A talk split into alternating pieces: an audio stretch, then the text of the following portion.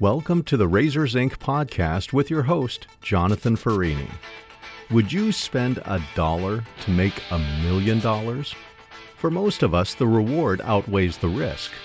Now, would you spend a dollar if the reward was meeting that one in a million individual who will likely break your heart? The answer becomes problematic. So pour yourself a drink, pull up a chair, and hear Jonathan's take on movies, television, and today, that one in a million. Here's your host, Jonathan Ferrini. I'm going to talk about a song that has been tapping me on the shoulders now. I just did the math and I can't believe it. It's been 41 years. I'll hear it and it will just tweak my writer's imagination that I will be attracted to it. I will enjoy it. It will invite me into an analysis of it, but I never did it until now. And I want to share it with you. And I guess the moral of the podcast is this sometimes when we're listening to music, when we're reading literature, when we're watching visual media, we can't take what we're seeing or listening at face value.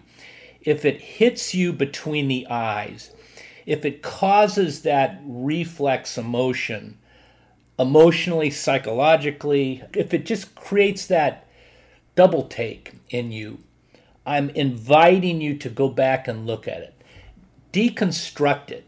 If it's lyrics, print the lyrics out and read them stanza by stanza, paragraph by paragraph, just like I'm going to tell you I did with this particular uh, piece we're going to talk about. That's the purpose of this podcast. And I wanted to share it with you because after 41 years, this song, One in a Million Girl, it came out in 1983 by the Tubes. Uh, tapped me on the shoulder just just recently, and I had to take a look at it. I've been ignoring it for almost half a century. And here I am talking about it. So let, let's let's dive into it here. Listen, by by way of introduction, did I buy a Tubes album? No, I did not. Could I tell you anything about the Tubes? No. Could I even associate this song, One in a Million Girl, with the Tubes? No, no, I couldn't. So for this to have an effect on me and to cause me to want to describe it in detail should tell you something because I'm coming at it without a bias. Really, I am. So let's let's dive into it. 1983 The Tubes. Let's call out the songwriters first. I have said in another podcast that writing lyrics is the calculus of writing. It's writing poetry and then adding chords and notes to it it, it, to me, and it's just my personal opinion, it's the most difficult writing there is. Written by David Foster, a guy named Fee Waybill. That's not his real name. Fee Waybill is just brilliant. I like the guy already. And uh, Stephen Lee Lukather, I believe is the pronunciation. It's called She's a Beauty, and I printed the lyrics out. So, what I would ask you to do if you want to follow along in this is you could listen to the song, uh, maybe get it on YouTube, but get the lyrics with it. But but it's even better if you print the lyrics out and you follow my analysis of this with the printed lyrics. I'm going to touch upon a lot of different subjects that this song lyrics suggest. On the surface, you can make your own supposition about what it's about. And if you cheat and you go do some research before you listen to this podcast, you will find out the genesis of the song. But that's not the purpose of this, is to guess what uh, they're writing about. It's really to, to try to understand number one, why would it catch somebody's attention over 41 years and cause somebody to really look at the lyrics in depth? And this has happened to me before. I don't take analyzing other people's lyrics or writing um, it's very serious to me and I often don't do it. So when I do it, it's because it really touched me. I've written 70 plus stories and poems I know of what I speak. I've watched a lot of movies since the 1960s and watched them over and over again. So I believe I am qualified to analyze these lyrics and share my takes with you. That's all I'm doing. You can agree with me, disagree, but what I'm hoping you will do is you will go find your own examples of that lyric, that song that's been tapping you on the shoulder, and then go in and analyze it. Let's deconstruct it together and then reconstruct it and see see if you come away with a different evaluation of it, like I did with this.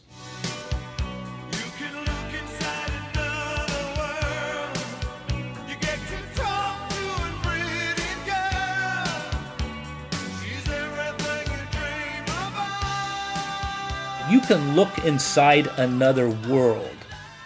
She's everything you dream about, unquote. What they're doing is they're they're creating a dream state, a magic, surreal environment in which to understand this story. The second stanza She's one in a million girls. Quote, she's one in a million girls.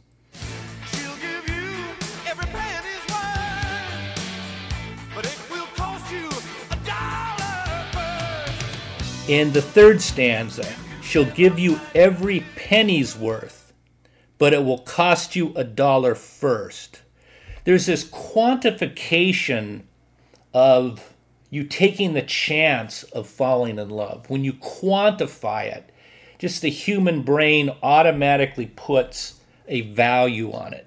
So we're in this dream state, we're in this magic, surreal world and we know that by entering it, there is a value, a cost to it. And then in the third stanza, we're introduced, quote, you can step outside your little world. Again, this dream state, this suggestion that perhaps your world is small. And by paying the price, that quantification I was telling you about, you will get a larger reward. Back in the third stanza is the warning, but don't fall in love, unquote. Don't fall in love. Fifth stanza.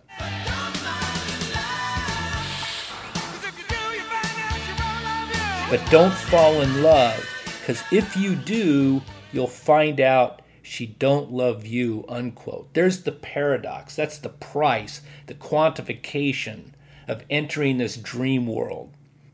The other thing that comes through very strongly is that but don't fall in love unquote. It's a warning and it suggests this father like this dutch uncle this best friend this confidant that you might have this person that you trust is giving you this warning. That's very important. Um, these lyrics are almost of Greek or Roman mythology to me.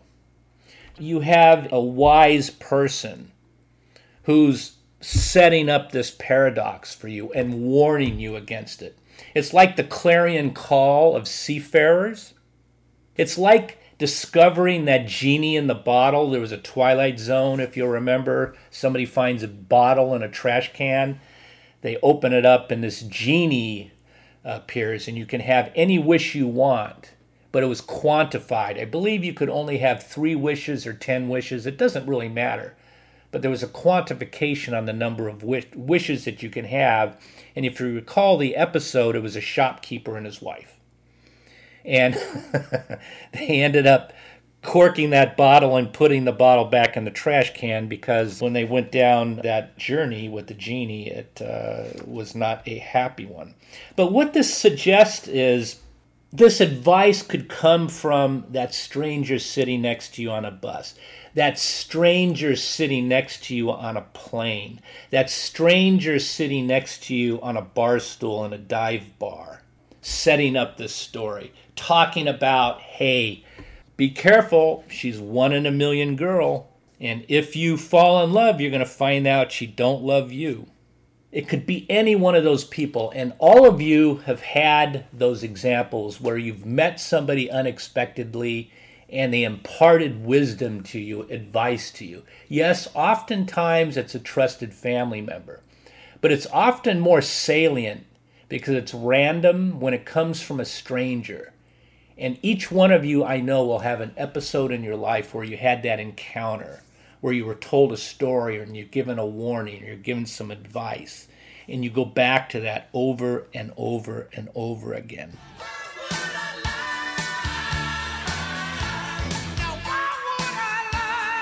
And then repeatedly throughout this, in the second stanza, quote, Why would I lie? Why would I lie? Fourth stanza, it's repeated, Why would I lie? Why would I lie? Fifth stanza, Why would I lie? Now, why would I lie? It's this almost devilish encounter that you have with somebody that you want to trust, that perhaps you shouldn't trust. And this person is inviting you into this encounter, reaffirming that you should trust them, but perhaps your instincts tell you that you shouldn't. Okay, what we've talked about is a song that came out in 83. Whatever you think about the music of that genre, whatever you think about these lyrics, whatever you think about my analysis of this, am I reading too much into it? Am I not? I want to take you to some other examples in literature where the authors allude to the price of love. That's what I contend these lyrics are about. One in a Million Girl. It's about the price of love, taking a chance, stepping outside your comfort zone. Let's talk about these other authors. John Steinbeck. If it is right, it happens. The main thing is not to hurry. Nothing good gets away. William Faulkner. You don't love because you love despite, not for the virtues, but despite the faults. Here's Stephen King in a um, story called Wizard and Glass. I just took a snippet. As with any other strong drug, true first love is really only interesting to those who have become its prisoners. And, as is true of any other strong and addicting drug, true first love is dangerous. Stephen King is on the same wavelength as One in a Million Girl. I just see it. Here's another one. I was about half in love with her by the time we sat down. That's the thing about girls. Every time they do something pretty, you fall half in love with them and then you never know where the hell you are. Catcher in the Rye. I invite you to print out these lyrics, listen to the song a few times, and don't judge it. Just don't judge it. See if it talks to you the same way. But more importantly, think about other lyrics that have come and gone through your ears over the decades maybe you never bought the the album maybe you just wrote it off because you didn't care for the group but there's probably one that comes back to you time and again and taps you on the shoulder and says hey i'm revealing myself take a look at me please in conclusion ladies this song is for you too well why jonathan all it seems to be is this male testosterone driven tune. No, just change her to him throughout the song. And the song is for you as well. So, with that being said, until we meet again, leave behind a soft footprint, and class is dismissed. And to think all this time, I thought the song was about a boy's first visit to a peep show. You've been listening to the Razors Inc. podcast with Jonathan Ferrini. Be sure to check out Jonathan's collection of fiction at the Jonathan B. Ferrini Story Collection at jonathanferrini.com. There you'll find everything from drama to romance, something for every reader. That's jonathanferrini.com, Ferrini with two R's, one N. Or drop an email to razorsincpodcast at gmail.com.